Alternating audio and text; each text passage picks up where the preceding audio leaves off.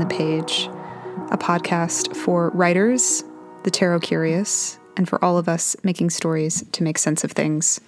Hosted by me, Claire Campbell, your fellow seeker and storyteller. As always, I hope that this podcast will offer you some guidance in your creative life, but let's not limit it to that. If you hear something inspiring about the personas or archetypes represented in these cards, and that helps you in any other way, gives you some kind of anchor for your day or your week. I love that for you. I hope that for you. Quick note right up top the Wild Moon Retreat is returning. This is a gorgeous, nourishing, inspiring retreat I have the privilege of hosting with my collaborator, Cecily Saylor, founder of Typewriter Tarot. We had our first in person retreat at the beautiful Yoga Barn space of Ruby Retreats in Wimberley, Texas, and we're having another January 15th. You can find out more information by following me at Bluestone Writers and Cecily at Typewriter Tarot. And now for the episode.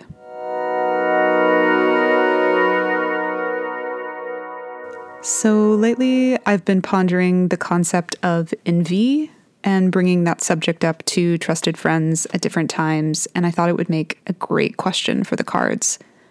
So, my question is what is here to help us with envy, especially in the creative life?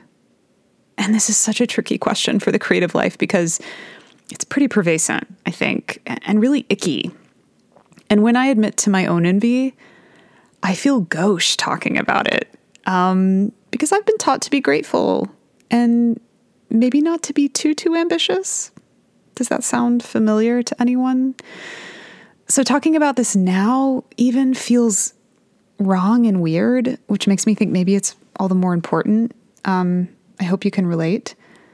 So when I when I posed this question to the cards, I pulled a repeat card for the podcast, and this was the card that I pulled with author Carolyn Cohagen in episode 18. So I decided a long time ago that my policy would be if I if I pulled a repeating card that still felt fresh in my mind, um, outside of a particular listener request, which always sharpens the question, right, and gives it new focus. I decided I would pull a second card to support that, and basically ask, okay, why now? Tell me more. So what transpired was what at the time felt like a weird combo of cards in response to this question but now feels like the most beautiful duo to help in this thorny, icky, uncomfortable question of envy. So let's get into it. Welcome. Welcome, writers, welcome, artists, and welcome, King of Swords and the world.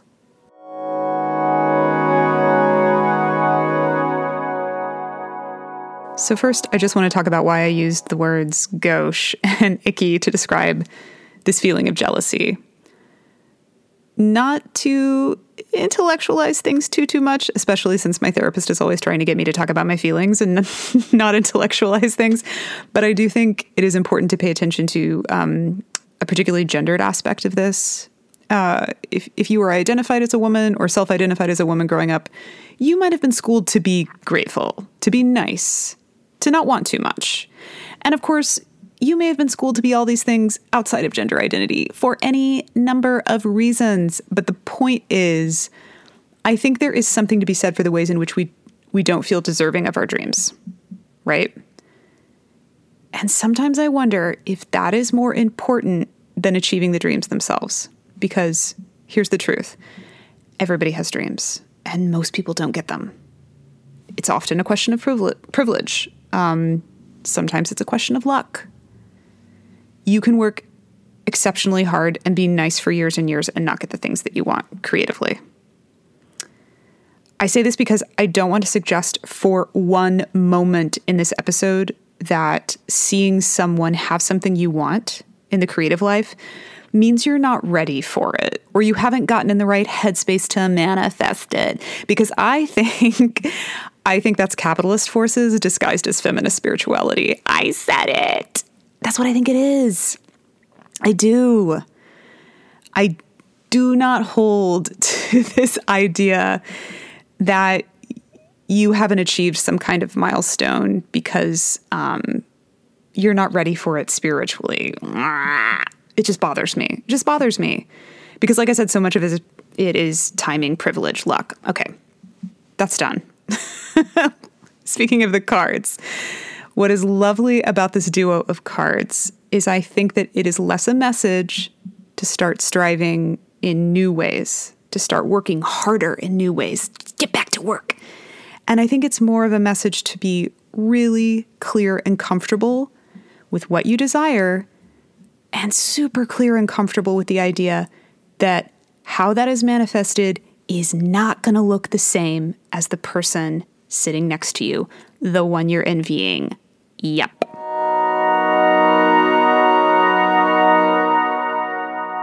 So, for this powerful duo, I'm going to look at the Aquarian deck because the world is my favorite card in that deck.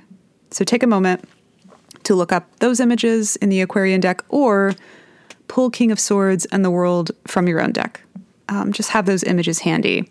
First, let's take a look at King of Swords. I, I do also like this card in the Aquarian deck. Um, the court cards in the Aquarian deck um, for the sword suit have this really great color palette. Um, I love it. It's it's kind of like the sunset washing over the sky behind this figure, and the armor is is done in maroons and pinks. And the kings, the kings don't always look particularly at ease to me. Sometimes I get the sense that they wish they could lead more private lives, like they could retreat. But this king, this king looks more at ease as if they stopped to marvel the light on the horizon. There's a hint of ongoing transformation or openness to transformation in this card.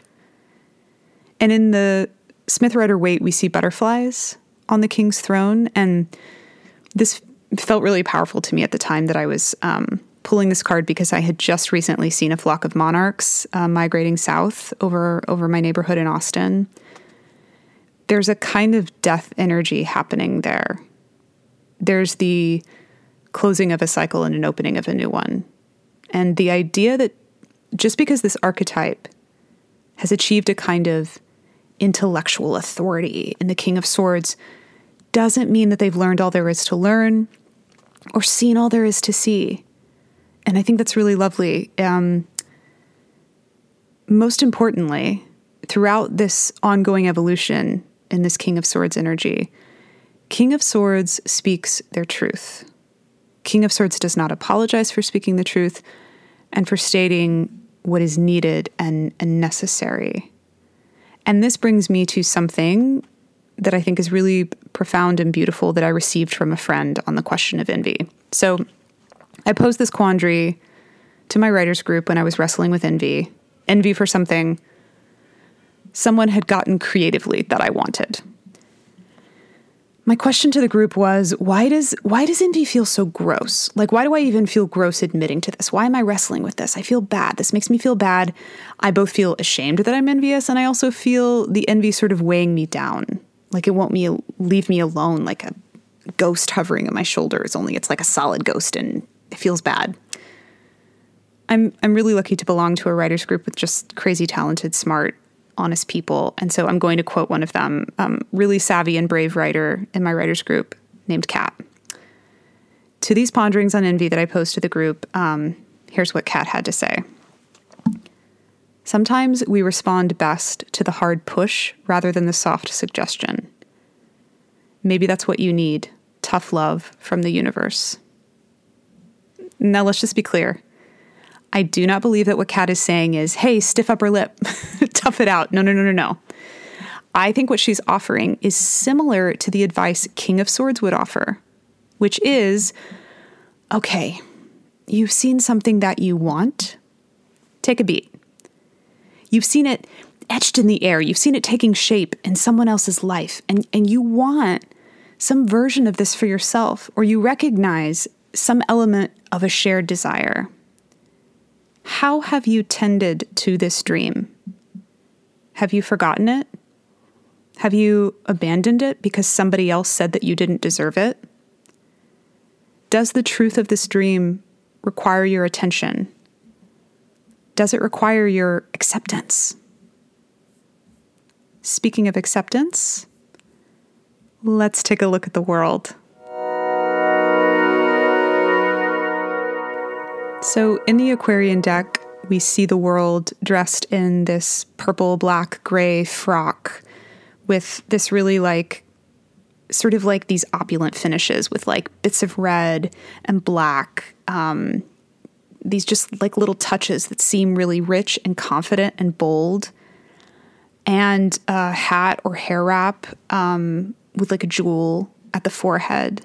Um, this figure to me in the world just feels um, really confident and at ease with who they are. And uh, I think this is fitting because in um, 78 Degrees of Wisdom, Rachel Pollack remarks on how the figure in the world is often seen as this acceptance of seemingly disparate halves or binaries. She even uses the word hermaphrodite to describe the world. It's as if by the time that we get to the world in the major arcana, we are fully realized. So if we're working toward the world, if we're considering that energy, we're working toward reconciling ourselves to the parts of ourselves that we've had to set aside. it, it is the end of a cycle. I mean, the world says, oh, be done, like shed that layer, release. so it is, again, sort of death or akin to the death card because for me it, sing- it signals this kind of completion. But here's the thing completion also means transformation. So I feel like if we're if we're moving toward that energy, we're trying as we go to gather and embrace parts of ourselves we've shelved, so to speak. And that includes dreams, desires, things we want, so I think the world would say to us, if we asked for advice on envy, I think the world would say, Your completion will not look like someone else's completion. You may not know exactly what it will look like, and that is partly what makes this spiral of life way more exciting.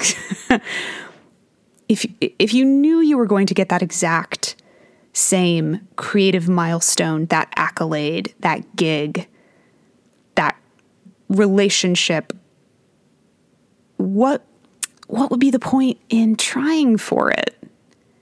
And this is where I start to sound like I'm saying, hey, stiff upper lip, tough it out, because I am talking about how process is more important than product. But I'm saying that because process is like 99% of what we have. And product is like this little fraction. There is only a like sliver of the pie that is recognition, that is accolades, that is milestones. Process is what we got. It's really what we have. So, back to how these cards work together as a duo. I feel like what we have here is two halves of this beautiful whole. We have King of Swords telling us to own and accept our truth and to declare it while being open to change and to releasing the ego despite knowing what we've worked so hard for and rightly deserve. And that's hard. That's really hard. Yes. But King of Swords, while being at this kind of apex of intellectual confidence, is also aware that there is still learning to be done, that there is still transformation to be done, right? And then we have the world come in and say, hey, listen, that thing you want is not going to look like their thing because you are your own unique, precious dancing figure in a gorgeous gray frock that nobody else could pull off. Listen, you have to be open to your thing being something you could not even fathom. Because here's the thing if we're only looking to acquire, we'll always be unhappy. Even when we eventually get the thing that we saw, in someone else's hands like if we got that thing it's it's not going to feel the same.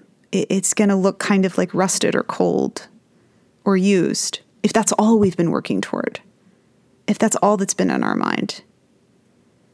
Moving toward the world and using king of swords energy along that journey means being truthful about what makes you happy to put it most simply and let's be real here no one is happy just simply acquiring. And I'm talking about wants here, y'all. I'm, I'm not talking about needs. I'm talking about the awards, the the creative, you know, milestones, the things. Again, this is the lie of capitalism. I do want to note here that if we're in a position of creative privilege, well, here's another angle to King of Swords energy. We can be considering how we can use our writing and our art for good. And that is also a great way to deal with envy. That can mean a lot of things. It can mean volunteering, it can mean helping somebody write a grant, it can mean sharing money, it can mean connecting someone who's less connected.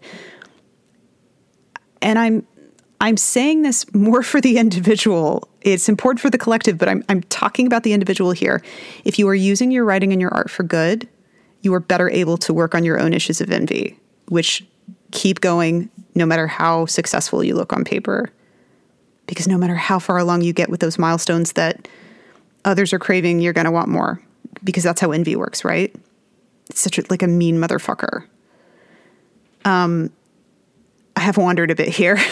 I feel like I've wandered a bit here from the original question, but it's sort of all woven in for me. I want to say one more thing about the world. In many interpretations, less so the Aquarian deck, but in many illustrations, we see a figure that is dancing, almost floating. There's a lightness to their being. And that doesn't come from owning things, and that includes accolades. That comes from being free. And the freedom to pursue dreams and pursue that process is part of that. It shouldn't be a luxury, even though so often it is. The point is, I think there are two crucial questions that come from this partnership of this beautiful duo of cards. One, how can you own the dream you want? And two, how can you share the dream you have?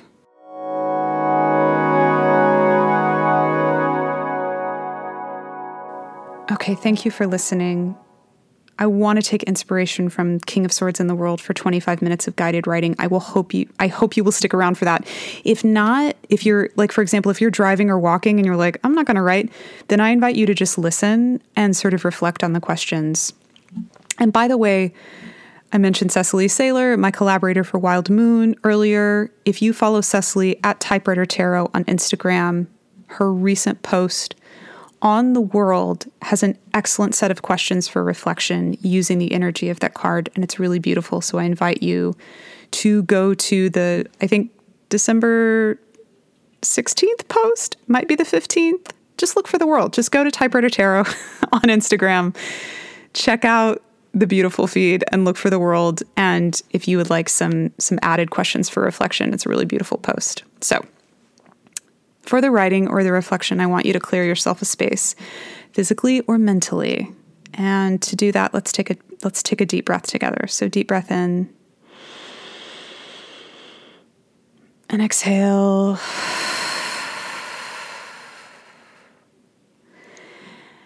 Here's the thing you are welcome to write from your own point of view here, or you can use this as a time to write from a character's point of view. It's whatever you need right now.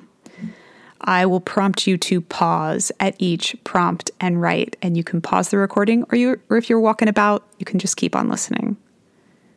First prompt: What is something you or a character knows to be true, but you've been discouraged from claiming it?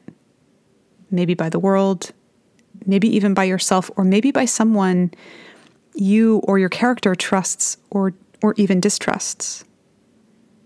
What is something you know to be true or your character knows to be true, but you've been discouraged from claiming it? You're going to write for six minutes here, so pause and write for six minutes starting now.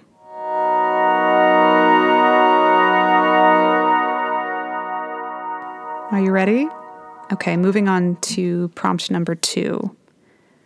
I want you to describe what this truth looks and feels like.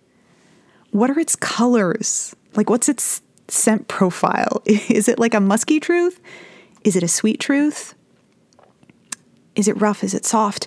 Describe its textures, describe it from every sensory point of view, and really allow yourself time to just go wild with that. What does this truth look and feel like? Write for eight minutes, pause now, and take eight minutes.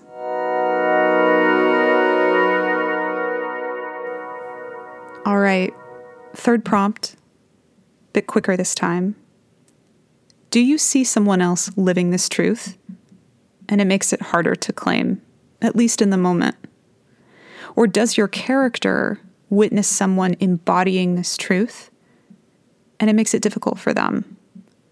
I want you to just take five minutes here. This one's a bit thornier, so be open to this one, maybe feeling a little jagged as you put pen to paper. But give it a go just for five minutes. Pause now.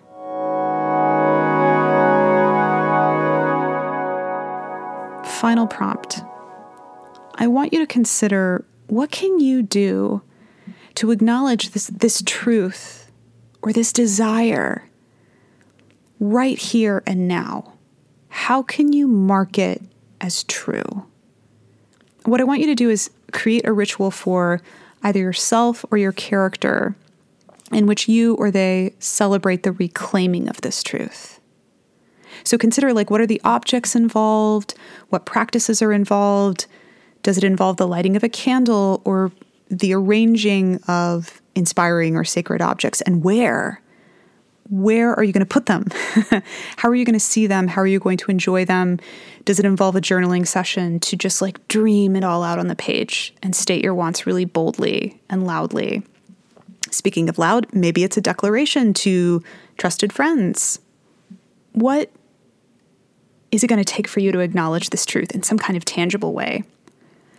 You're going to write for six minutes here, outlining this plan to acknowledge the truth. So pause here and write for six minutes.